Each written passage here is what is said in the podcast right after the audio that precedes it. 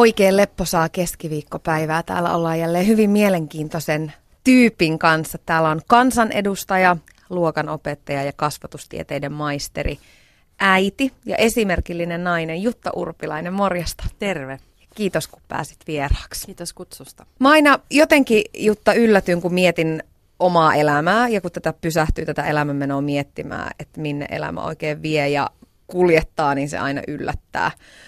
Jos sä mietit sitä, että palaat ajassa taaksepäin, että minkälaisena silloin nuorena tyttönä ajattelit elämänpolun ja miten mietit, että tämä kaikki menee, niin, niin onko tämä mennyt sitä raidetta vai onko sun elämä ollut yllätyksiä täynnä? Kyllä se on ollut yllätyksiä täynnä. Ehkä silloin, no vähän riippuu missä vaiheessa tai mitä ajanjaksoa niin kuin siitä nuoruudesta niin ajattelen, koska mulla on ollut elämässä erilaisia unelma-ammatteja. Minkälaisia? No ihan nuorena, kymmenenvuotiaana suurin piirtein, sanotaan, että sitten vielä ehkä yläasteiässä, niin haaveili, että musta tulee näyttelijä. Ja, ja varmaan tausta oli se, että mun tätini on näyttelijä, käsikirjoittaja, ohjaaja. Ja, ja tuota, sitten lapsena sain käydä katsomassa hänen teatteriesityksiään. Ja se oli jotenkin hirveän lumoavaa, se teatterin maailma. Ja, ja sitten asuin silloin Kokkolan, Kokkolassa ja kävin Kokkolan kaupungin teatterissa katsomassa joitain näytelmiä lähes kymmenen kertaa, että mä osasin ulkoa ja ne kaikki repliikit. Ja, ja se oli jotenkin semmoinen vallottava niin kuin maailma, joka mua kiehtoi silloin pikkutyttönä. Mä muistan, että mä oon kirjoittanut aineen joskus ala-asteella, olisiko ollut sitten kutosella tai vitosella, kun piti kirjoittaa, että mikä minusta tulee isona. Mä kirjoitin, että minusta tulee näyttelijä ja sitten meillä on ensi illan jälkeen ensi ilta bileet. Ja se oli jotenkin sinänsä aika liikuttavaa. Mutta sitten myöhemmin, myöhemmin tota, ää, vähän unelmat ja haaveet vaihtu. Ensi iltabileet ei enää ollut sit se motivoiva niin, tekijä. Ehkä se ei sitten enää siinä lukioajassa kuitenkaan sitten riittänyt niin päämotiiviksi. Ja, ja sitten lukioajassa haaveilin äh, kirurgin ammatista ja papin ammatista, että, että mulla oli niin kuin hyvin laidasta laitaan näitä haaveita. Ja sitten, sitten tota, päädyin opiskelemaan opettajaksi ja, ja sitten äh, mitä minusta tuli isona poliitikko. Mutta tuota, Oisitkohan muuten onnellinen, jos tekisit jotain muuta? Jos oisit kirurgi tai näyttelijä tai laulaja? Mm. En usko, tai siis mikä ettei, että, että tota, kyllähän elämä on sitten aika paljon niin kuin kuitenkin yllätyksiä ja sattumuksia täynnä, että mikä pol, minkä polun sä sitten valitset ja, ja mitä sä lähdet kulkemaan. Että, että jos mä ajattelen tavallaan sitä, että mä oon aina ollut kiinnostunut yhteiskunnallisista asioista. Lukio, lukioiässä mun tuttava piirissä alettiin käyttää huumeita, joka oli ehkä mulle sitten sellainen pysäyttävä kokemus, miksi, miksi kiinnostuin konkreettisesti vaikuttamisesta. Eli me kerättiin mun parin ystävän kanssa kansalaisaloitteeseen nimiä tai tämmöiseen kuntalaisaloitteeseen nimiä huumevalistuksen lisäämiseksi Kokkolassa. Ja oikeastaan niin kuin se loi muhun sellaisen kipinän vaikuttamisesta, miksi sitten lähdin demarinuorten ja opiskelijoiden toimintaan mukaan. Eli tavallaan ehkä niin kuin ilman sitä kokemusta voi olla, että mä en olisi lähtenyt poliittiseen toimintaan mukaan ja olisi onnellinen näyttelijä jossain, jos mun taidot olisi sitten siihen riittänyt. Että, että tota, kyllähän kuitenkin sitten ihminen itse paljon vaikuttaa siihen onnellisuuteensa. Ja tärkeintähän on se, että pystyy tekemään sellaista työtä, jossa kokee sen työn merkitykselliseksi ja joka jollain lailla on intohimoa ja josta saa kiksejä. Mm. Ja, ja tota, en pidä ollenkaan mahdottomana, etteikö se voisi olla joku muu kuin politiikka. Edelleen. Niin, mä mietin sitä, että, että kun tässä on kuitenkin niin kuin pitkään vielä matkaa jäljellä, niin, niin onko se nyt tämä polku, mitä sitten mennään loppuun saakka vai – Voiko olla, että sut joskus vielä Ja että mä vielä lähtisin opiskelemaan teatterilavoille. Teatterikorkeakoulun pääsykokeisiin. No sitä mä vähän epäilen, että sieltä tuskin mua tullaan löytämään, mutta eikä varmaan ihan lääkiksenkään pääsykokeissa. Ai vitsi, kun se on pitkä polku kyllä niin, sitten. Joo. Niin. Mutta siis se ei ole ollenkaan mahdoton ajatus, että tekisin jotain ihan muuta mun elämässä. Että, että mä, oon, mä oon sanonutkin, että kun mä oon kuitenkin tullut 27-vuotiaana eduskuntaan, ja, ja ollut siitä lähtien ammattipoliitikko, niin mun on hirveän vaikea ajatella, että mä jäisin siitä työstä eläkkeelle. Mm. Että se olisi tavallaan sitten se, johon mä 68 tai 70-vuotiaana tai mikä se meidän eläkeikä sitten tulee olemaankaan, niin jäisin, jäisin niin kuin siitä työstä eläkkeelle. Että et jollain lailla kuitenkin suhtaudun ä, politiikkaan. Totta kai intohimoisesti se on elämän tapa ennen kaikkea. Se ei ole pelkästään työ, vaan se on tapa elää, mutta, mutta kuitenkin niin, että se on yksi vaihe elämää ja sitten jotain muuta. Et jännityksellä sitten odottaa, että mikä se voisi olla se tulevaisuuden ammatti. Onko sun helppoa hyväksyä ikään kuin se elämän yllätyksellisyys ja arvaamattomuus? Tuleeko sulle ikinä, no mä oon itse hyvin suunnitelmallinen ihminen, mä mielelläni aina tietäisin asiat tosi pitkälle etukäteen ja suunnittelen niitä. Onko sulla, m- m- miten tämä juttu menee? Haluaisit sä pystyä kontrolloimaan vähän enemmän vai onko sun niinku helppo elää hetkessä ja heittäytyä ja a- antaa niiden tuulien viedä? No se on sillä aika jännä, että mähän olen luoteeltani aika pedantti. Että et tavallaan niin kun mä teen muistilistoja ja, ja mä mielellään kontrolloin asioita.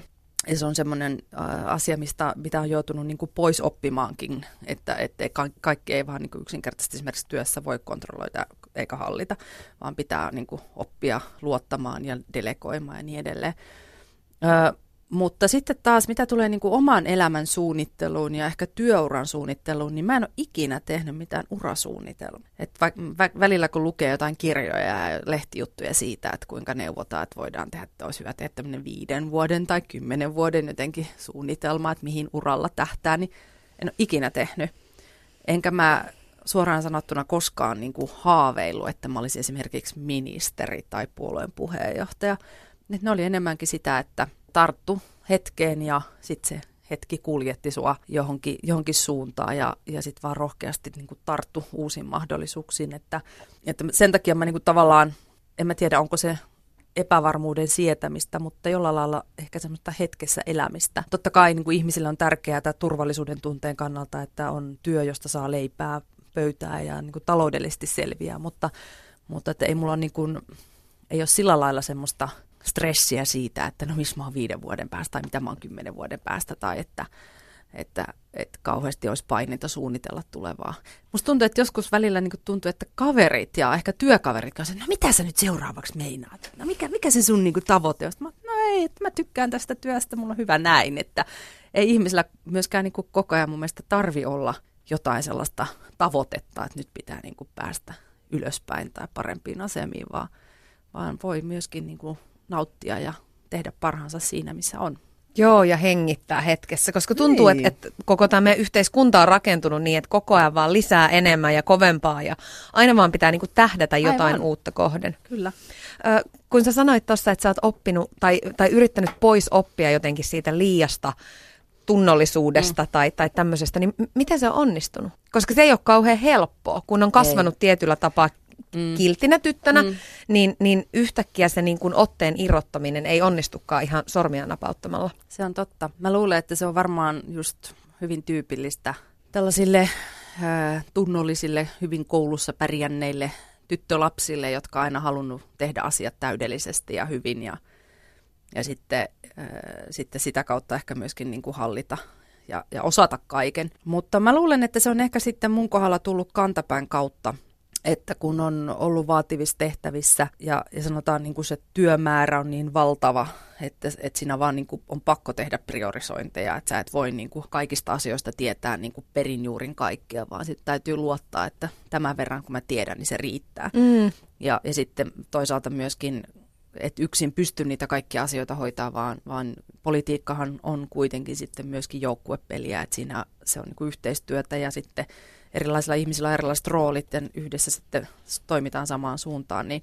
mä luulen, että varmaan ihan sen niin kuin konkreettisten työtehtävien ja tekemisen kautta niin on vähitellen sitten oppinut hellittämään, että laskemaan myöskin, myöskin sitä niin kuin rimaa ennen kaikkea itselleen, koska koska sehän on niin kuin tärkeää elämässä, vaikka on kunnianhimoinen ja vaikka haluaa pärjätä ja tehdä, tehdä työnsä hyvin, niin on myös hirveän tärkeää olla itsellensä armollinen ja, ja jotenkin niin kuin hyväksyä myös se, että, että joka päivä ei voi niin kuin 110 puristaa ja, mm. ja kaikessa ei voi olla niin kuin ihan kymppi plus suoritus. Eikä tarvikaan. Niin, ja, ja sitten myös se, että virheitä tulee, että mä luulen, että niinku se esimerkiksi johtajana, mikä, mikä mulle itselleni, mä niinku paljon siitä äh, myöskin esimiehenä yritin puhua, että, että virheitä tulee ja, ja niitä saa tehdä. Ja ehkä on hyvä sitten oppia virheistä se, ettei tee samaa virhettä montaa kertaa, mutta että jotenkin se ajatus, että pelätään virheiden tekemistä ja, ja, ja sitten sitä kautta ikään kuin, niin kuin ei anneta sille luovuudelle ja rohkeudelle sijaa, koska pelätään, että se, sen kautta sitten voi joku pahin toteutua tai tapahtua, niin, niin, niin, se ei ole hyvä, vaan, vaan pitää ottaa riskejä, pitää kokeilla rohkeasti uutta ja joskus se johtaa suureen menestykseen ja joskus sitten epäonnistumiseen. Minkälaiset lähtökohdat sä oot saanut sun kotoota ikään kuin elämään? Sä oot syntynyt 75 mm. ää, Lapualla, eikö joo? No itse asiassa mä en ole syntynyt Lapualla, mä oon syntynyt Jyväskylässä. Tämä on jännä tarina, koska mun syntymätodistuksessa lukee syntymäpaikka Lapua, Joo. mutta mä oon oikeasti syntynyt Jyväskylässä. Ja miten tämä on mahdollista? niin, niinpä. se on mahdollista niin, että mun äiti, joka oli opiskelijana Jyväskylän yliopistossa, kun mä synnyin, niin äitini oli kirjoilla Lapualla. Ja syntymäpaikka meni äidin Okei. Tota, kotipaikan mukaan. Eli vaikka mä oon fyysisesti syntynyt Jyväskylässä Keski-Suomen keskussairaalassa, niin, niin silti mun kotipaikaksi on merkattu, tai syntymäpaikaksi on merkattu Lapua. Okei, pieni tämmönen niin kikka kolmonen siellä. Joo, joo, ja tämä on aina hauska. Mä jossain tietokilpailussakin tämän niin kuin löytänyt, että, että hyvin usein alla laitetaan niin kuin kaikki faktalaatikkoon, että syntymäpaikka Lapua. Mutta, mutta tosiasia on se, että en ole siellä päivääkään asunut enkä elänyt. Vaikka, Eli hi, tot- vaikka hieno paikka Lapua onkin, mutta Totuus on siis Jyväskylä. totuus on, totuus on Jyväskylä. Joo, ja, ja mullahan semmoinen tausta, että mun vanhemmat on saanut mut hyvin nuorena. Mun äiti oli 20, mun isä oli 24, kun mä oon syntynyt. Mm. He olivat siis äh, tämmöisiä nuoria opiskelijoita, tai mun isä teki silloin töitä, mutta äiti opiskelija. Isästä tuli sitten politiikan ihminen ja Joo, isästä, isästä tuli myöhemmin sitten kansanedustaja ja, ja äiti, äitini on opettaja, että, että varmaan sitten vähän molempien jalanjälkiä on tässä elämässä tullut seurattua, mutta, mutta mä asuin tosiaan ensimmäiset vajaa kaksi vuotta Jyväskylässä ja sitten me muutettiin Kokkolaan. Ja siellä mä oon asunut sitten käytännössä koko elämäni lukuun ottamatta sitten opiskeluaikaa, jonka, jonka tota, elin Jyväskylässä. Mä oon saanut mun mielestä hirveän hyvät lähtökohdat elämään. Et mä oon ollut meidän perheen esikoinen ja mulla on kolme nuorempaa sisarusta. Ja tota, mun vanhemmat on aina kannustanut hyvin paljon meitä, kaikkia lapsia, etsimään unelmiaan ja, ja, ja myöskin niin kuin jotenkin sillä mentaliteetillä, että mikään ei ole elämässä mahdotonta, jos tarpeeksi et- tekee sen eteen töitä. Ja, ja meidät on kyllä kasvatettu hyvin niin kuin aktiiviseksi, että pienestä pitäen viety monenlaisiin harrastuksiin ja, ja, ja sitä kautta niin kuin kasvatettu myöskin tämmöiseen yhteisölliseen toimintaan. Että tuota, on siitä hyvin kiitollinen, että on, on saanut itseluottamusta ja, ja, ja myös semmoista rohkaisua siitä lapsuuden perheestä. sä oot kuulemma jo kymmenvuotiaana laittanut itsellesi elämässä semmoisen tavoitteen, että et halua koskaan katkeroitua. Mm. Mistä se tulee ja onko se pitänyt? No se on, joo, siis mä en ihan tarkka siitä, se on varmaan noin kymmenenvuotiaana ja, ja, ja mä tunsin siis semmoisen meidän niin kuin lähipiiriin tai ystäväpiiriin, perhepiiriin kuului semmoinen vanhempi nainen, yli 80-vuotias mummo, joka oli jotenkin hirveän katkera. Et kaikki se, mitä mä muistan niin kuin lapsuudestakin, että kun mä mistä tahansa asiasta hänen kanssa jotenkin keskustelin ja oli läsnä, niin siitä kumpus semmoinen syvä katkeruus kaikkea kohtaan, jotenkin elämää kohtaan ja, ja, ja niin kuin ka- kaikkea mahdollista kohtaan. Tiedän Ja- ehkä ihmistyypin. Niin, joo. ja, ja, mä, ja mä jotenkin se oli mulle kauhean puhutteleva kokemus eh, silloin lapsena tai nuorena. Ja, ja siitä silloin niin kuin totesin, että mä en ikinä halua tulla tollaseksi, että olisin noin katkera, koska se katkeruushan on, se on kauhea sille ympäristölle ja niille läheisille, jotka sen kanssa joutuu niin kuin elämään sitä kuuntelemaan. Mutta ennen kaikkeahan se, on, se katkeruus on kamalia sille ihmiselle itselleen, että sehän niin kuin sairastuttaa ja, ja syö sitä ihmistä tosi paljon. Ja kyllä mä oon omasta mielestäni varsin hyvin pystynyt sitä neuvoa noudattamaan. Totta kai on semmoisia hetki, hetki, hetkiä ollut ja, ja semmoisia hetkittäisiä tunteita, että, että niin kuin kokee vääryyttä tai että helposti niin kuin lähtisi itsekin jurnuttaa jostain asiasta, mutta aika nopeasti niistä sitten pääsee yli, koska sen niin kuin tiedostaa, että, että sä et ainakaan sillä niin kuin itsellesi mitään hyvää tee, että sä jää, sulle jää hampaankolo ja sä jäät sitä vihottelemaan. No Jutta, niin kuin tässä on, on jo heti tullut ilmi, niin sä oot ollut kunnon tyttö, siis sä oot ollut kilttityttö nuorempana. Onko ollut jotain sellaista ajanjaksoa, että sä oot niin kuin kapinoinut tai, tai että on noussut tämmöisiä niin kuin toisenlaisia piirteitä? No mä oon aina ollut hyvin voimakas tahtonen. Kyllähän mä niin kuin varmaan... Neljä... Oliko teini-ikä vaikea? No joo. Siis sanotaan näin, että et, et kyllä mäkin olen teini-ikänä, teini-ikäisenä kapinoinut omia vanhempiani vastaan ja ottanut matsia tietyistä asioista. Ja mullahan on ollut hyvin tiukka kurikotteen, voisi sanoa kuri, mutta siis sille, että meillä oli kotiin tuloajat ja, ja piti tehdä kotitöitä ja tietyt tällaiset niin kuin säännöt, joita piti noudattaa. Ja jos et tullut tiettyyn kelloaikaan, niin isä lähti autolla hakemaan sua, että, että niin kuin nolotti niin paljon kavereiden nähden, että oli parempi sitten mennä ajoissa kotiin kuin se, että isä tulee autolla hakemaan. mutta, tota, mutta että kyllä mäkin äh, muistan, että, että mä oon tosiaan niin kuin ottanut vanhempieni kanssa yhteen. Mä harrastin silloin yläasteikäisenä ja vielä lukioikäisenä tosi paljon musiikkia. Et se oli mun elämässä hirveän suuressa roolissa, että mä soitin joka päivä ja harjoittelin ja, ja, ja toki tanssinkin ja että oli sitten myös näitä liikuntajuttuja, mutta että mä luulen, että se musiikki oli myöskin mulle semmoinen keino niin kuin purkaa, purkaa niitä tunteita, että jos mä oikein otti joku päähän, niin mä rupesin oikein vetämään pianolla niin kuin sellaista, sellaista vauhtia, että niin kuin oksat pois, että, että tota, Mä joskus sanoin mun äidille, että mä kiroilen pianon kautta, mutta en mä tiedä, oliko se ihan niin. Mutta että kyllä, kyllä sitä niin kuin, totta kai semmoista, semmoista tota, tietynlaista niin omien rajojen hakemista ja kapinaa kuuluu siihen nuoruuteen. Toimiiko toi sama kikka vielä, kun sä kiroilet pianon kautta vai miten nykyään no, purat aggressiot? Mulla on kyllä kotona piano, mutta tota, ei vaan. Kyllä mä luulen, että se sitten enemmän, enemmän varmaan niin kuin vanhemmiten on tullut sit urheilu. Että sitten lähtee niinku lenkille ja panee oikein kunnon jytät soimaan ja painaa menee baanaa pitkin. Ja kuvittelee mielessään, että tuuppa tuohon viivalle mua vastaan, jos joku ärsyttää. Niin se on varmaan se niinku paras tapa purkaa. Toimii, toimii. Oot kokeillut? joskus, on, joskus on ehkä tullut sama, sama harjoitettua. Joo. Tuolla on jotenkin hirmu negatiivinen kaiku nykyään tällä kiltillä tytöllä. Sehän voi mm. tarkoittaa hyvin monta asiaa. Mä itse asiassa kirjoittelin blogiini tästä vähän aikaa sitten, koska mä koen olevani kiltti tyttö ja kiltti ihminen edelleenkin. Ni, niin miten sä ajattelet tämän asian? Ootko sä vielä kiltti tyttö tai ehkä ennemminkin kiltti nainen? Onko se paha asia? Niin, no mitä sillä kiltteydellä tarkoitetaan? Että se, että, että, että tavallaan niin kuin pyrkii elämässä huomioimaan muut ihmiset ja ja noudattamaan jotenkin yhdessä sovittuja pelisääntöjä, niin musta se on positiivista kiltteyttä ja, ja mä mielelläni olen sellainen, sellainen nainen. Sitten taas jos ajatellaan, että kiltti on jollain lailla niin kuin alistuva ihminen, joka ei ehkä rohkene sanoa omia mielipiteitään. Tai... Mut eihän se ole. Niin, niin, niin tota, jos, niin, ehkä joku voi sen niin kuin ymmärtää sen kiltteyden sitä kautta, mutta mulle se ei ole sitä, enkä mä niin kuin miellä itseäni sellaiseksi. No, mutta mä luulen, että se kiltti sana on ehkä, sanotaan, että moni ihminen voi kokea sen erillä lailla ja se on ehkä tulkinnanvarainen. Mutta mulle itselleni sillä on positiivinen konnotaatio, että mä miellän sen niin kuin positiiviseksi asiaksi ja, ja ei mulla ole mitään ongelmaa sen suhteen, että sanoa, että, että omasta mielestäni olen ollut kiltti tyttö ja, ja, ja, to, ja suhteellisen kiltti nainen edelleen. Niin, kilttihän voi olla myös vahva ja päämäärätietoinen. Ne ei mitenkään sulje ainakaan mun mielestä mm. toisiaan pois. Ei. Ehkä meidän pitää perustaa joku kilttien naisten liike.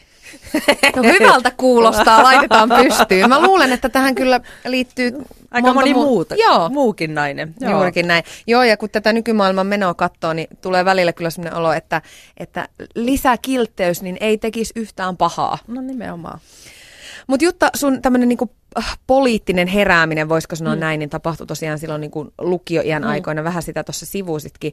Ja, ja politiikka on todella, todella raaka laji, paitsi että siinä on tietysti myös, myös mahdollisuus vaikuttaa ja, ja se antaa paljon mahdollisuuksia, niin äh, kuinka paljon mietit ja, ja ajattelit sitä silloin niin kuin etukäteen, että mitä kaikkea sivujuonteita se toisi mukanaan? Mä ajattelin sitä aika paljonkin ja se johtuu siitä, että mä olen kasvanut poliitikon lapsena.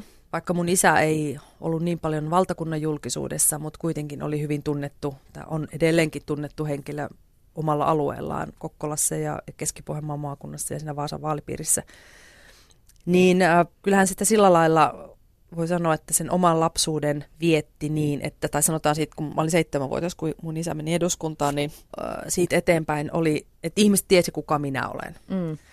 Ja sitten saattoi olla sellaisia tilanteita, että mä oon vaikka torilla joskus teini-ikäisenä jonkun kaverini kanssa, niin joku vanhempi herrasmies tulee mulle ja ystävällisesti alkaa huutaa ja raivoamaan jostain päätöksestä, jota isäni on tehnyt eduskunnassa. Tai... Fiksu tapa toimia, todellista vaikuttamista, joo. Silleen niin, kuin, että, niin että, että just näinhän se on. Tai sitten, että, että mun um, opettajan mies oli siihen aikaan politiikan toimittaja meidän alueen maakuntalehdessä ja, ja, ja sitten hänel, hän kirjoitti aika kriittisen sävyyn mun isästä usein, koska he edustaa erilaista, erilaista poliittista kantaa ja ja se jotenkin oli mulle aika ahdistavaa, että kun mun opettajan mies tavallaan on mun, arvostelee mun isää, niin, niin, niin siinä oli sellaisia kokemuksia lapsena ja nuorena, jotka ei ollut pelkästään positiivisia, miksi niin itse mietti, että haluaako sitten lähteä politiikkaan. Nyt kun mua pyydettiin eduskuntavaaliehdokkaaksi silloin 2003 eduskuntavaalien alla, niin se ei ollut mulle todellakaan mikään itsestäänselvyys, että mä lähden ehdokkaaksi, vaan silloin meillä oli mun miehen kanssa suunnitelmissa lähteä kehitysyhteistyöhön ulkomaille ja, ja jotenkin se ajatus siitä, että niin kun palaan Kokkolaan ja lähden eduskuntavaaliehdokkaaksi ja politiikkaan, niin se oli, se oli aika kaukainen. Mutta sitten mä halusin koke- niin kuin rohkeasti tarttua härkää sarvista ja kokeilla, että kuitenkin se kiehto mua, että se mahdollisuus, että voi tämmöisen kokemuksen hankkia, että on eduskuntavaaliehdokkaana ja ja sitten siihen lähdin ja, ja kyllähän se oli tosi iso elämänmuutos sitten, kun tulin yllättäen valituksi että Keski-Pohjanmaan nykyisestä, nykyisen maakunnan alueelta ei koskaan valittu aikaisemmin naista eduskuntaan. Että olin ensimmäinen nainen ja tosiaan 27-vuotias, enkä mä silloin itsekään uskonut, että mä tuun läpi pääsemään. Mutta, mutta niin pääsin. Sanotaan näin, että, että kyllä mulla oli niinku sen lapsen kokemuksen ja silmien kautta niin kuin jonkinlainen käsitys siitä, että, että politiikka voi olla myöskin raakaa ja siihen sisältyy semmoinen semmoinen niin kuin, ö, myöskin kielteinen puoli, mutta enhän mä tietenkään sitä ymmärtänyt sitten tosissaan, mitä se on ennen kuin sitten itse oli siinä työssä. Ja, ja oikeastaan voi sanoa, että kyllähän se sitten vielä enemmän konkretisoitu, kun mut valittiin 2008 SDPn puheenjohtajaksi, että sitten kun oli 32-vuotias nuori nainen, ensimmäinen nainen siinä tehtävässä ja alkoi opettelemaan tämän valtakunnan median toimintatapaa ja, ja logiikkaa ja sääntöjä aika kylmiltään, niin, niin se vasta oli sitten hyppy kylmään veteen. mutta, mutta näin jälki, jälkikäteen ajatellen, niin kaikki mikä ei tapa, se vahvistaa, niin, niin kuin tavallaan klisee kuin se onkin, että, että kyllä se on myöskin sitten kasvattanut hyvin paljon. Miten muuten näet ton, ton vuoden 2003 vaalit? Oliko se ikään kuin vaan ajan kysymys, että, että siinäkin hän oli tietenkin sattumia pelissä, että, että sua pyydettiin mm. mukaan. Olisiko se niin kuin tullut ennemmin tai myöhemmin? Se tilanne? Oliko sulla sellainen ajatus itsellä, että ky- kyllä sä jossain vaiheessa haluat kansanedustajaksi? Ei, ei mulla ollut, että siis äh, niin kuin, kyllä se totta kai niin kuin tietyllä lailla mua kiehtoi se maailma ja mä olin ollut demariopiskelijoissa ja opiskeluaikana aktiivisesti mukana ja mä olin tehnyt sitten osa-aikatyönä myöskin Säde Tahvonaisen silloisen kansanedustajan avustajan työtä ja että mä niin olin vähän nähnyt, mitä se eduskunta on myös sieltä sisältä päin. Mutta ei mulla ollut mitään sellaista niin kuin selvää jotenkin käsikirjoitusta mun elämään, että ehdottomasti jossain vaiheessa haluan olla eduskuntavaaliehdokkaana ja kokeilla siipiäni politiikassa, että, että tota, kyllä se enemmän sitten oli sattumaa.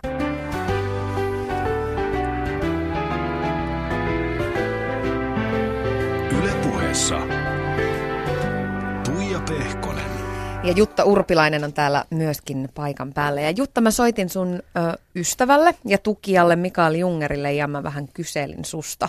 Et kun hän on, hän on sua niin kuin näkyvästikin tukenut, niin et onko kyse ollut siitä, että demarit on tarvinneet nimenomaan sun kaltaisen naisen, vai onko hän ihastunut sun persoon? Demarit on tarvinnut ja tarvitsee Jutan kaltaista ihmistä. Ja sitten toisekseen, niin kun politiikassa aina silloin tällöin törmää ihmiseen, joka on arvoiltaan jalo, niin se on vähän niin kuin kohtalon vaatimus sitten näitä ihmisiä yrittää tukea aina kun pystyy. Jos saisit Jutasta nostaa vaan ja ainoastaan yhden piirteen esiin, niin mikä se olisi?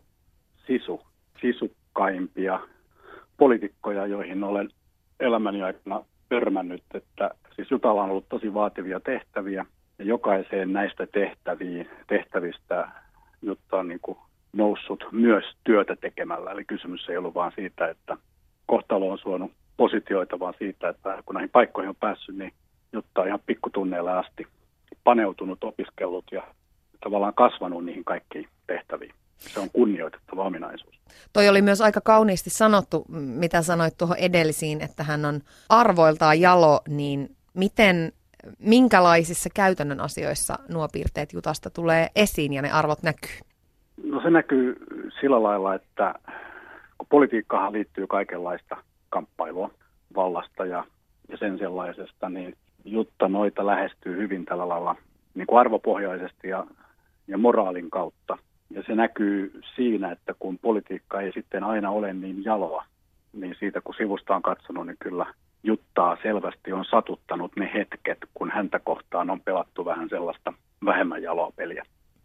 Niin, hän on ollut hyvin, hyvin esimerkillinen nainen monellakin tapaa, murtanut useita lasikattoja, niin mitä sanot Mikael, onko näistä tullut paljon sirpaleita ja haavoja käsiin? No kyllä varmasti on tullut, nimittäin voisi sanoa, että Jutta tuli joko liian myöhään, hän olisi ollut just tämmöinen lipposen ajan tähti, tai sitten liian aikaisin, että, että tällä hetkellä SDPssä olisi tosi suuri kysyntä juuri Jutan kaltaiselle, siis sellaiselle, joka on kansainvälinen, niin kuin etsii sitä tietä tähän aikaan, siis tähän markkinatalouteen, globalisaatioon. Tavallaan semmoinen niin mode, moderni demari. Nämä modernit demarithan oli puikoissa Lipposen aikaa 90-luvulla, ja tällä hetkelläkin on kysyntää, mutta et sieltä nyt ei ole, ei ole sellainen niin luontevasti noussut näitä Jutan kaltaisia valitettavasti johtopaikoille, että nyt Jutta oli joko hiukan myöhässä tai sitten aikaansa edellä näkökulmasta riippuen. No mitä sanot Mikael, minä vuonna Jutta on meillä presidenttinä? No nythän Jutta ei mukaan lähde ja, ja hyvä niin, mutta kyllä varmaan seitsemän vuoden päästä olisi hyvä hetki, jos presidenttiys kiinnostaa. Yle puhe. Siinä kuultiin siis Jutta sun hyvää ystävää Mikael Jungeria, joka sanoi kauniisti, että sä oot hyvin sisukas. Mm. Niin minkälaisissa asioissa näkyy tämä sisukkuus tuolla politiikan ulkopuolella? Näkyy varmaan ylipäänsä semmoisen elämän asenteessa, että mä harvoin kyllä isken hanskoja tiskiin tai luovutan ja annan periksi. Et, et varmaan semmoinen sisäänrakennettu ominaisuus on tosiaan niin semmoinen sisukkuus, että vaikka tulee vastoinkäymisiä, niin sitten purraa hammasta ja, ja tsempataan enemmän. Et mulla itse asiassa mun vaalislogankin on ollut monessa vaaleissa sisulla ja sydämellä, koska, koska mä jotenkin koen, että, että niihin kitke, kiteytyy myöskin aika paljon sitä, mitä mä ihmisenä edustan.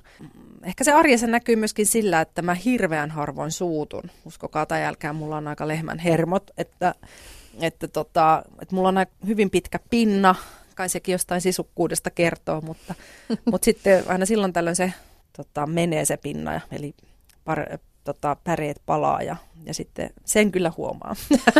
mitä, mitä tapahtuu, kun Jutta Urpilainen suuttuu oikein kunnolla? No kyllä siinä varmaan vähän ääntä korotetaan. vähän. Hallitusti. Pa- painosanalla vähän. joo, joo, joo. No äh, Mikael kertoi myöskin sen, että sun on ollut vaikea hyväksyä tämmöistä selkään puukotusta. Mm. Ja se fiilis, mikä mulla on, me ei henkilökohtaisesti mm. tunneta, mutta susta tulee, aika nopeasti susta tulee semmoinen suora ja rehellinen kuva, mikä nyt ei ehkä poliitikoille ole aina se ykköspiire, niin, niin onko ollut sellaisia tilanteita, että, että oot joutunut itse myöskin käyttämään kyynärpäitä ja ikään kuin lähtemään siihen peliin mukaan, että, että näin tämä homma toimii? Onko ne omat arvot joutunut koetukselle? No mä oikeastaan silloin, kun mä lähdin politiikkaan, niin eduskuntavaaleihin 2003, niin mä päätin, että, että mä haluan toimia niin, että mulla on puhdas omatunto ja että mä pystyn katsoa joka päivä itseäni peilistä ja kunnioittaa sitä, mitä mä näen. Ja totta kai on elämässä tehnyt virheitä ja on, on, on niin kuin mokannut poliitikkonakin ja tehnyt, tehnyt asioita, jotka varmaan jälkikäteen ajateltuna ei ollut fiksuja, mutta, mutta kyllä mä koen, että mä en ole sellaiseen, että mä, mä en ole tietyllä lailla kyllä missään vaiheessa niin kuin arvojani myynyt. Että kyllä mulla on edelleenkin semmoinen olo, että mä, mä voin olla puhtaalla omalla tunnolla ja, ja myöskin seistä, seistä niiden niin kuin päätösten takana, jota, jota on ollut vaikka ne, tai jota on tehnyt, vaikka ne on ollut osa hirveän vaikeitakin.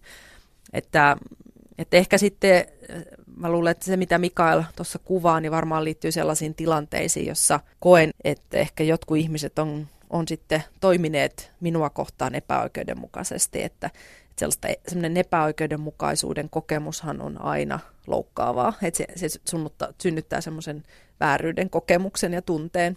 Senkin yli vaan pitää sitten päästä. Et Miten sä tollaisissa tilanteissa toimit? Miten ylipäänsä ihminen antaa anteeksi? Eihän sitä niin kuin hetkessä pysty antamaan ja kyllähän se vie oman aikansa, että et sitten asian pystyy jotenkin itsensä kanssa käsittelemään ja, ja varmaan sitä niin kuin yrittää etsiä jotain rationaalista syytä, miksi joku toimii näin, että et, et löytäisi jonkun motiivin sille toiminnalle ja teolle, mutta, mutta kyllä kai siinä sit paras tuota, asia kuitenkin on aika. Et sitten kun on jotenkin antanut sille asialle aikaa ja sitä riittävästi käsitellyt, niin sitten pystyy jotenkin nousemaan sen yläpuolelle. Ehkä tässä tullaan taas siihen niin kuin katkerusteemaan, että se ei loppujen lopuksi ole sitten itsellekään hyväksi, että sitä jää kelaamaan nyt vuositolkulla. No jos Jutta mennään sun uralla ikään kuin vähän eteenpäin, mm. niin siihen vuoteen 2008, se oli tosiaan silloin 32 ja sut valittiin ensimmäisenä naisena sosiaalidemokraattien puheenjohtajaksi kesäkuussa 2008. Sä oot sanonut jälkikäteen, että olisit säästynyt aika paljolta, jos olisit jotenkin pystynyt ja osannut valmistautua siihen hommaan paremmin. Varmaan toi media on tietysti yksi, yksi aika kova kouluttaja, mutta minkälaisia ne on ne jutut ja asiat, joihin sä olisit halunnut valmistautua? No siis kyllä se varmasti kiteytyy nimenomaan siihen yhteistyöhön median kanssa. Että se oli kuitenkin mulle niin tuntematon maailma. Ja, ja tavallaan siinä, siinä oli niin kuin koko ajan tekemisissä jotenkin sellaisten kysymysten kanssa, että, että mihin, mitkä on mun oikeudet ja mihin, mitkä on mun velvollisuudet, että kun toimittajat pyytää ja haluaa kyselyä, tai kysellä mielipiteitä ja odottaa oven takana mikrofonin kanssa, niin, niin onko mulla oikeus kieltäytyä siitä vai onko se ikään kuin se mun asema niin velvoittava, että aina pitää antaa kommentti, vaikka, vaikka tota, ei haluaisi tai kokee, että ei ole mitään järkevää sanottavaa. Onko sulla oikeus kieltäytyä? Niin, no nykyään mulla on. nykyään hyvinkin tarkkaan valitsen, mi- mihin, mihin haastatteluihin menen, että en, en läheskään kaikkiin, mi- mihin pyydetään. Mutta, mutta tota, totta kai se puheenjohtajan asema on sitten myöskin velvoittava toisella lailla, että itse olen sitä mieltä, että minusta siinäkin asemassa on mahdollista kieltäytyä, että ei, ei pidä niin kuin kaikkeen suostua, eikä tarvitse kaikkeen suostua.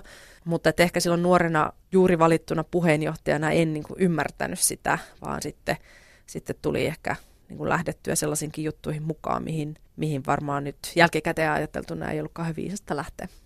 Kuinka paljon poliitikkona tai, tai äh, puolueen puheenjohtajana niin saa ylipäätään, niin kuin, m- miten te käytte tämmöisiä asioita läpi? Miten, miten mediaa kohdataan? Siis mediavalmennusta. Hyvin vähän. Ja se on itse asiassa asia, josta aika paljon on puhunut ja, ja tota, yrittänyt silloin puheenjohtajana vähän vaikuttaakin siihen, että, että esimerkiksi uusille kansanedustajille, jotka valitaan kuitenkin ihan niin kuin tavallisista ammateista, opettajista, sairaanhoitajista, poliiseista, mistä tahansa sitten eri ikään kuin yhteiskunnan osa-alueelta, niin yhtäkkiä tullaan eduskuntaan ja sitten pitäisi olla valmis toimimaan kaikkien niiden toimittajien kanssa, jotka siellä päivittäin, päivittäin tuota kohtaa. Ja, ja eihän niitä valmiuksia voi niin kuin luonnostaan olla, vaan kyllähän siinä nimenomaan tarvitaan sellaista valmennusta. Mutta silloin siihen aikaan, kun mä tulin 2003, niin ei ollut mitään valmennusta. Et, et, tota, Tuo oli semmoinen lyhyt perehdytys eduskunnan puolelta niin kuin ylipäänsä eduskunnan toimintaan, mutta että semmoista varsinaista mediavalmennusta, niin, niin sitä ei, ei kyllä ollut. Aika et, hullua. Niin, että et kuitenkin kun miettii, että miten suuressa roolissa media on poliitikon työssä ja, ja, ja tavallaan monella tapaa, no totta kai on sosiaalinen media tänä päivänä, jonka rooli on kasvanut poliitikonkin työssä, että poliitikko pystyy sosiaalisen median kautta suoraan puhumaan ihmisille, olemaan niin kuin vuorovaikutuksessa äänestäjiensä kanssa – mutta että kuitenkin sillä perinteisellä mediallakin on tärkeä tehtävänsä ja, ja siinähän media on nimenomaan äänestäjien ja poliitikon välissä. Ja sen takia on tärkeää, että poliitikkokin ymmärtää, miten se media toimii ja millä pelisäännöillä sitä ikään kuin yhteistyötä tehdään. Ja, ja, ja näin ollen, niin kyllä siihen kannattaisi enemmän puolueiden panostaa. Se on aikamoinen hullu mylly, mihin sut ikään kuin vetästiin, minkälaiseen maailmaan sut vetästiin silloin mukaan. Mi- mikä oli sun tapa kestää kaikki se vastuu, kaikki se kritiikki, se kiire, se taakka, arviointi, y- y- yhtäkkiä sä olit niinku kaiken keskellä. Niinku mit- miten sä et niinku musertunut sen taakan alle ton mm. ikäisenä? Se oli kyllä äh, niin kuin aikamoinen shokki ja, ja todellinen niin hyppy kylmään veteen, että varsinkin ne mun ensimmäiset pari vuotta, niin kyllähän se palaute pääasiassa oli pelkästään kriittistä. Ja jotenkin niin kuin siihen liittyy myöskin paljon sellaista asenteellisuutta, että kun on nuori nainen suuren puolen puheenjohtajana, tavallaan niin kuin ne odotukset ja ehkä sitten myöskin ennakkoluulot, niin ne oli aika, aika vahvoja, mutta jotenkin sitä vaan, ehkä sinne tuli sitten juuri se sisu esille, että ei ollut vaihtoehto, oli pakko selvitä. Et, et tietyllä lailla kuitenkin oli myös se valtava vastuu harteilla siitä, että mut on valittu tämän kansanliikkeen johtajaksi ja, ja, ja jos mä en nyt tässä selviä, niin, niin mitä sitten tapahtuu, että, että sittenhän se on niin kuin tavallaan koko kansanliikkeen tappio, että kuitenkin kymmenien tuhansia ihmistä, jotka on jäsennä siinä liikkeessä ja sadat tuhannet, jotka äänestää sitä liikettä, että ei ollut tavallaan, ei antanut ehkä itsellensä myöskään sellaista mahdollisuutta, että ei selviäisi, että oli vaan pakko painaa eteenpäin ja jotenkin yrittää nollata joka päivä sitten mielensä lenkillä tai, tai muulla tavoin, että, että pystyi niin kuin jättämään sen aina sen menneen päivän, kuluneen päivän taakse ja ottamaan uuden vastaan koska sitten luulen, että tuommoisessa tilanteessa olisi kyllä henkisesti sairastunut ja varmaan fyysisestikin, jos olisi jäänyt kiinni ja jumiin jotenkin niihin kaikkiin kritiikkeihin ja tapahtumiin, jota, jota sitten kohtasi, että oli pakko löytää semmoinen keino, jolla sitten selviää. Mutta että olihan se rankkaa aikaa myös mun läheisille, ehkä heille vielä rankempaa, koska itse mulla oli tosiaan oli tavat, joilla käsitellä niitä vastoinkäymisiä, mutta hehän seurasi minua vaan sivusta ja tavallaan myöskin näki, miten paljon mä teen töitä ja miten paljon mä yritän, tunsi mut ihmisenä ja sitten näkee sen kritiikin ja keskustelun julkisuudessa, josta he ei tunnistanut mua ollenkaan tyttärenä tai lastenlapsena tai puolisona tai sisaruksena tai serkkuna tai kummitatina tai missä tahansa roolissa ystävänä. Ja, ja, ja se oli jotenkin varmasti niin kuin heille paljon rankempaa, koska he ei voinut tehdä mitään mun Siinä on avuton olo. Niin, siinä niin kuin näkee, että, että, että tavallaan toista lyödään, mutta että ei pysty sit itse mitenkään puolustamaan. Että kyllä mulla on jotenkin jäänyt hirveän voimakkaasti mieleen just ne puheenjohtajuuden alkuajat, kun mun mummo mummo nyt 88-vuotias, mutta, mutta oli silloin jo yli 80, niin itki. Siis mulle, kun me nähtiin, että milloin sä lopetat ton työ, että se on niin kauheata, hän ei kestä enää ollenkaan. Ja sitten mulla on ihan jotenkin hirveä syyllinen olo siitä, että, että mä oon aiheuttanut niin kuin pahan olon ja tämmöisen kärsimyksen mun isovanhemmille, että, että niillä, ne joutuu niin kuin tavallaan itkemään ja olemaan, olemaan niin kuin ahdistuneita mun työn takia, että tämä ei voi olla oikein. Sitten tuli ehkä itsellekin niin kuin enemmän semmoinen syyllisyys sitten niiden omien läheistensä puolesta. Kuinka pitkään sä omasta mielestä jouduit kantamaan sellaista niin kuin nuoren naispoliitikon taakkaa. Siinähän on myös hyvät puolensa, että, että tietyllä tapaa voi olla vähän kapinallinen ja uudismielinen, mm. kun on niin kuin, tuo uutta verta kehiin, mutta varmasti aika raskas rooli.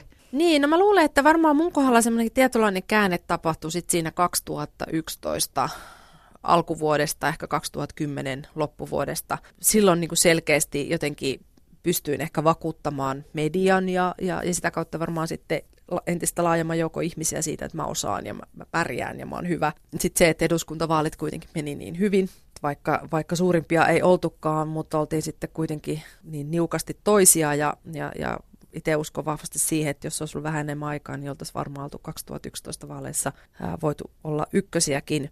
Että tavallaan sitten kuitenkin sen niin kuin vaalituloksen myötä, niin mä luulen, että semmoinen tytöttely ehkä sitten jäi pois. Ja, sitten kun mä valitsin valtiovarainministerin tehtävän, niin, niin olihan siinäkin aluksi vähän semmoisia epäilyjä, että no miten se tyttö nyt tässä tehtävässä sitten luokanopettajakoulutuksella pärjää. mutta, tota, mutta kyllä siinäkin sitten vähän ehkä niin kuin Mika sanoi, musta ihan sen kohdan ihan oikein, että, että mä oon ollut aina kova tekemään töitä, että kyllä mä oon sitten opiskeluasioita ja paneutunut ja ja, ja lukenut yötä myöten niitä papereita. Tässä tullaan siihen kiltin tytön ehkä, ehkä tunnollisuuteen, että sitten on Siinä on niin hyvätkin siinä, puolensa niin, myös. Mm. että on niin sit oikeasti nähnyt vaivaa sen eteen, että on sitten myös niin saanut sitä omaa osaamistaan kehitettyä ja arvostusta sitä kautta. Tämä on ainoastaan niin kuin ikään kuin yksi lasikatto, minkä sä oot murtanut tämä valtiovarainministerin paikka silloin Kataisen hallituksessa.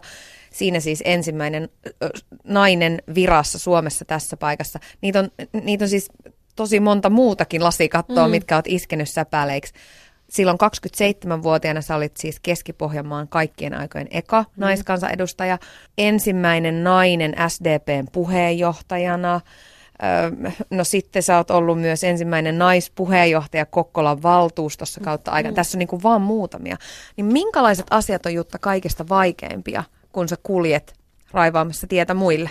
Kyllä se ensimmäisen naisen rooli, se on aina omalla lailla raskas, että, että sinne sä joudut kuitenkin kohtaamaan ennakkoluuloja. Tietyllä lailla niin kuin toimii, sä kannat mukanasi niitä toiveita ja odotuksia menneestä ja, ja myös siitä niin kuin miehisestä roolista ja mallista, joka ihmisissä, ihmisillä on mielessä, koska kaikki aikaisemmat toimijat on ollut miehiä. Mutta sitten samaan aikaan kuitenkin sä edustat jotain toivoa jostain uudesta. Ja tavallaan sen niin kuin vanhan ja uuden yhteensovittaminen, niin, niin se, on, se on aina haastavaa. Että kyllä se niin kuin ensimmäisen naisen rooli, se on, kun sä raivaat tavallaan ehkä kirjaimellisesti siihen lumihankeen sitä niin kuin umpihankkeesta polkua, niin, niin kyllä siinä niin kuin joutuu, joutuu muutaman askeleen ottamaan, että se polku syntyy. Mutta sitten toivottavasti perässä tulevilla on, on helpompi tehtävä. Että mulle silloin ensimmäisenä naispuheenjohtajana ja, ja sitten myöskin valtiovarainministerinä oli tosi tärkeää saada vertaistukea. Et mulla oli kollegoja Ruotsissa ja no, Tanskassa naispuheenjohtajia, joiden kanssa pidi yhteyttä. Ja sitten myöskin Tarja Halonen oli mulle tärkeä mentori. Että mä sainkin häneltä lahjaksi semmoisen pienen kristallisen laukun, laukkukorun silloin, silloin tota, kun mut valittiin valtiovarainministeriksi, joka varmaan sitten muistutti tästä hänen muumi, muumimamma laukkukohusta ja, ja silloin oli sitten jo mun verkkosukat ja, ja muut jutut vähän takanapäin. Että, Kaikki että, olennaiset, joo.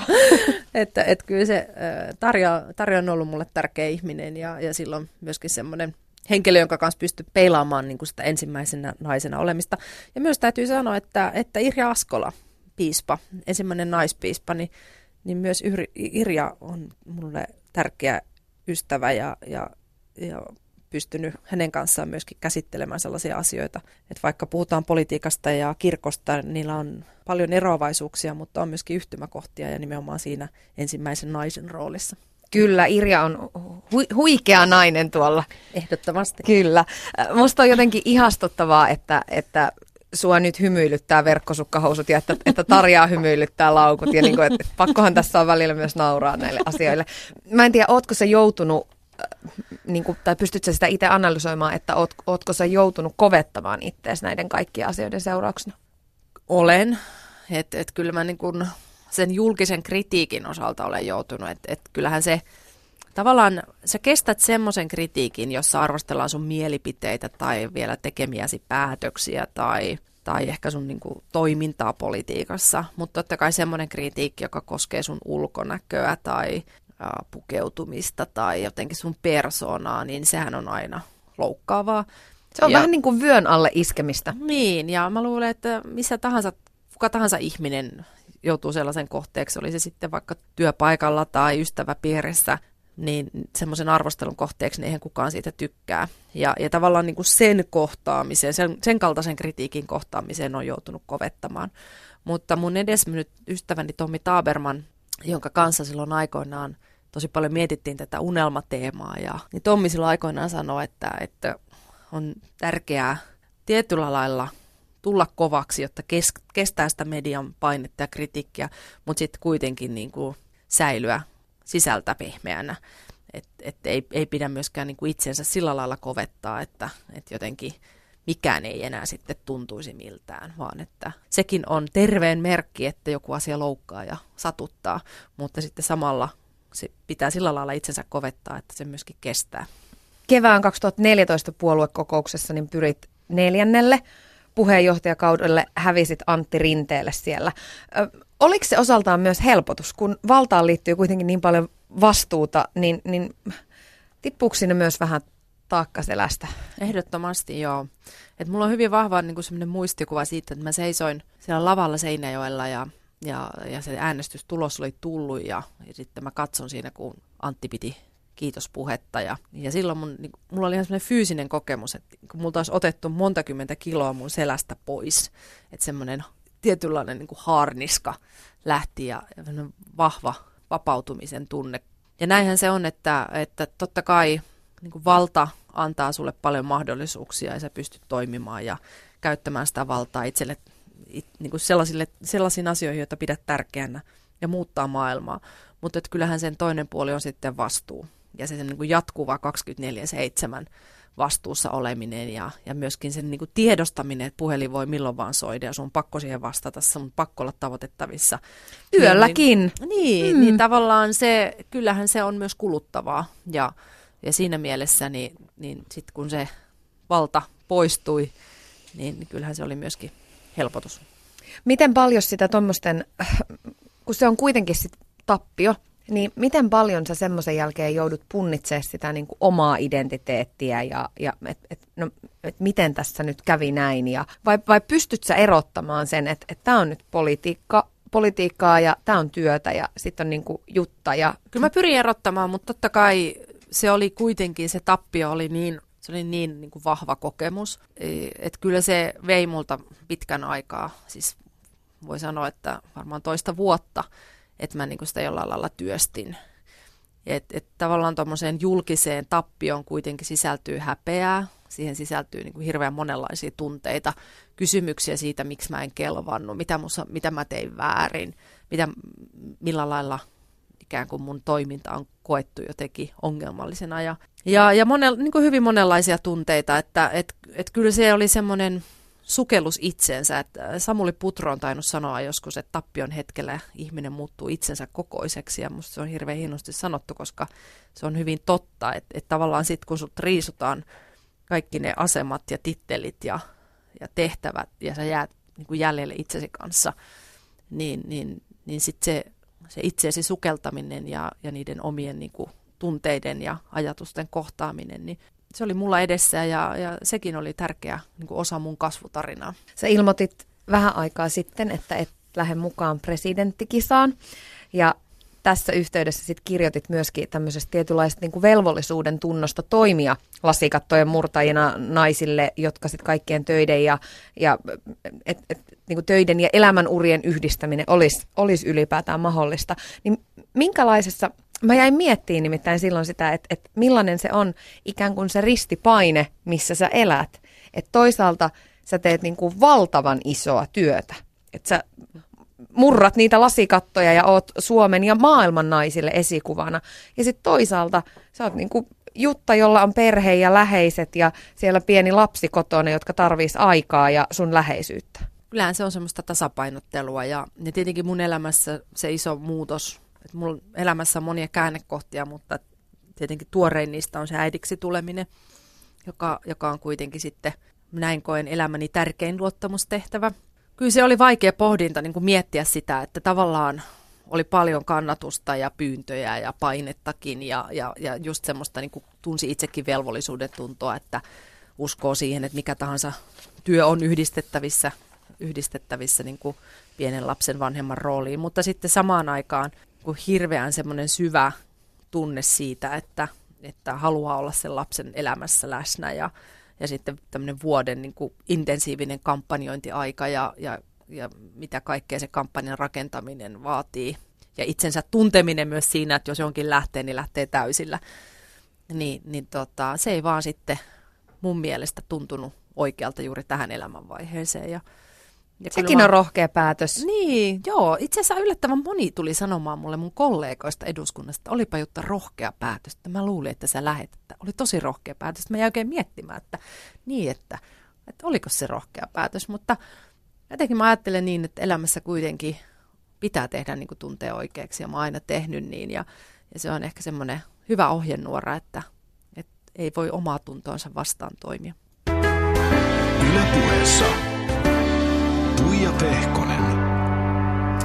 Ja Jutta Urpilainen on täällä myöskin juttelemassa. Sä Jutta jäit siis viime keväänä vanhempainvapaalle ja palasit sitten töihin alkuvuodesta. Oot kirjoittanut, että, että sekä sinä oot muuttunut, että sitten myöskin politiikka ja maailma on muuttunut tuona aikana, niin miten sä oot muuttunut vuoden aikana? Kyllä se antaa niin kuin aika lailla uusia sävyjä elämään se äidiksi tuleminen ja katsoo myöskin asioita erilaista perspektiivistä, että, että kyllä se politiikka ja maailma näyttäytyy toisenlaista sieltä hiekkalaatikolta katsottuna. Kyllä varmaan semmoista niin kuin tietynlaista herkkyyttä ja syvyyttä on tullut elämään myös huolta, koska vanhemmuushan on siinä mielessä jännä asia, että samaan aikaan sulla koet ihan mieletöntä rakkautta sitä lasta kohtaan ja sitten tulee semmoinen niin kuin huoli, että voi että, että toivottavasti sille ei satu mitään ja toivottavasti se ei nyt loukkaa itseänsä ja, semmoinen joka mulle on kerrottu, että ei koskaan poistu, vaan se sitten muuttaa muotoaan sen myötä, kun lapsi kasvaa. Että, että kyllä siihen elämään on tullut sellaisia uusia ulottuvuuksia, jotka sitten varmasti mua myöskin ihmisenä on muuttanut.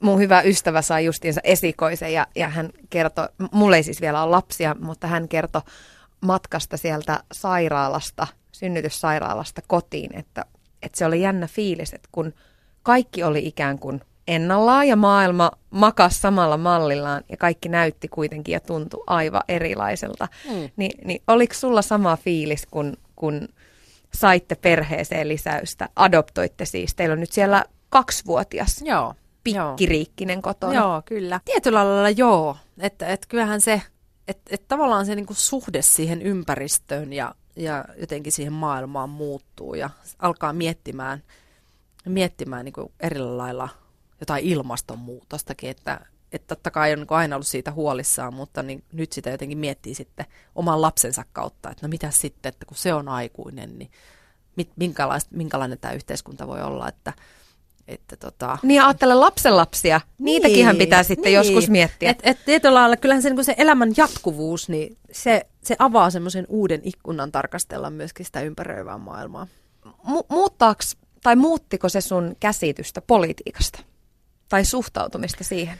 No se oikeastaan teki sen, että kun mä olin sen vajaan vuoden pois eduskunnasta ja katsoin politiikkaa tosiaan kotisohvalta tai hiekkalatikolta käsin, niin se näytti se politiikka niin kuin sellaiselta kuplalta. että, Eikö se olekin sitä? no kyllä se tavallaan on sitä, joo. Että, että niin kuin jollain lailla se oli semmoinen semmoinen niin kuin kupla, jossa ihmiset puhuu toistensa ohi ja, ja äh, ja hyvin vähän niin kuin löydetään mitään yhteistä. Että et, et kyllä se niin kuin siinä mielessä, mun mielestä se politiikka näyttäytyi erilaiselta, mitä sen oli kokenut siis sieltä sen kuplan sisältä käsin, että, että moni, joka on ollut vähän aikaa pois politiikasta ja palaa sinne, sanoo, että, että se on hirveän hyvä kokemus katsoa sitä politiikkaa vähän myöskin ulkopuolelta. Ja mulla on kyllä sama, sama tunne, että, että ehkä sitä niin kuin sanotaan, että ne asiat, jotka siellä eduskunnan sisällä näyttää ihan valtavilta ja suurilta poliittisilta kiistoilta, niin sitten kun sä katsot sieltä hiekkalatikolta tai kotisohvalta, niin, niin mietit, että mitä ihmettä nuo ihmiset tuo tappelee noin pienestä asiasta. Että et tavallaan just nämä mittasuhteet, niin ne ehkä, ehkä tulee toiseen valoon, kun kun on sieltä kuplasta vähän aikaa ulkona. Mutta toihan pätee kaikkeen muuhunkin kuin politiikkaa, että aina tekee hyvää vähän katsoa sieltä se on totta, Se on totta. No koet sä kuitenkin, että, että ne arvot ja ne asiat, joiden puolesta oot taistellut ja joiden eteen oot tehnyt töitä, niin ne on pysynyt samana?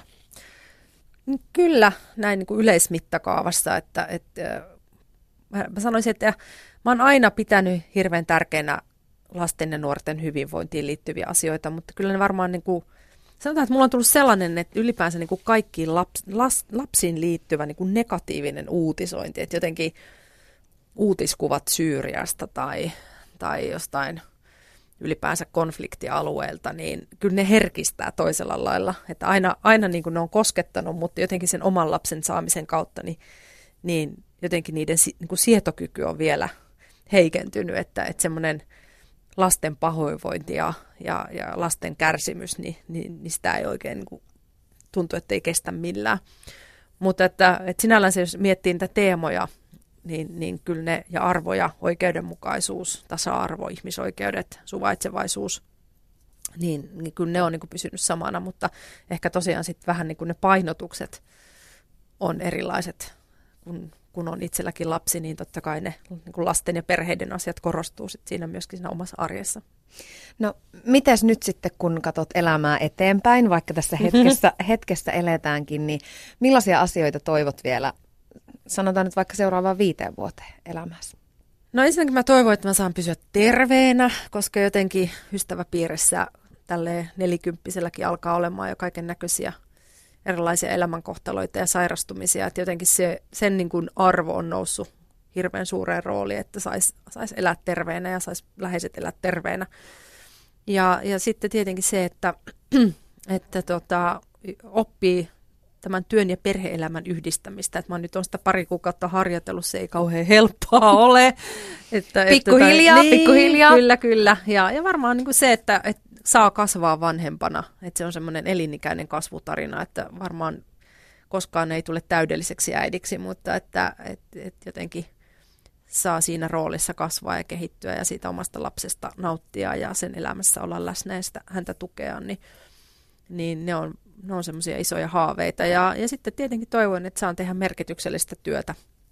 Onko se sitten politiikassa vai jossain muualla, niin luoja yksin tietää, mutta ei kerro. Kiitos Jutta Urpilainen ihan älyttömän paljon, Kiitos. että löydettiin aikaa työn ja perheen ja kaiken lomassa myös tälle haastattelulle. Oli ihana jutella sun kanssa. Kiitos samoin. Ja kaikkea hyvää. Kiitos samoin.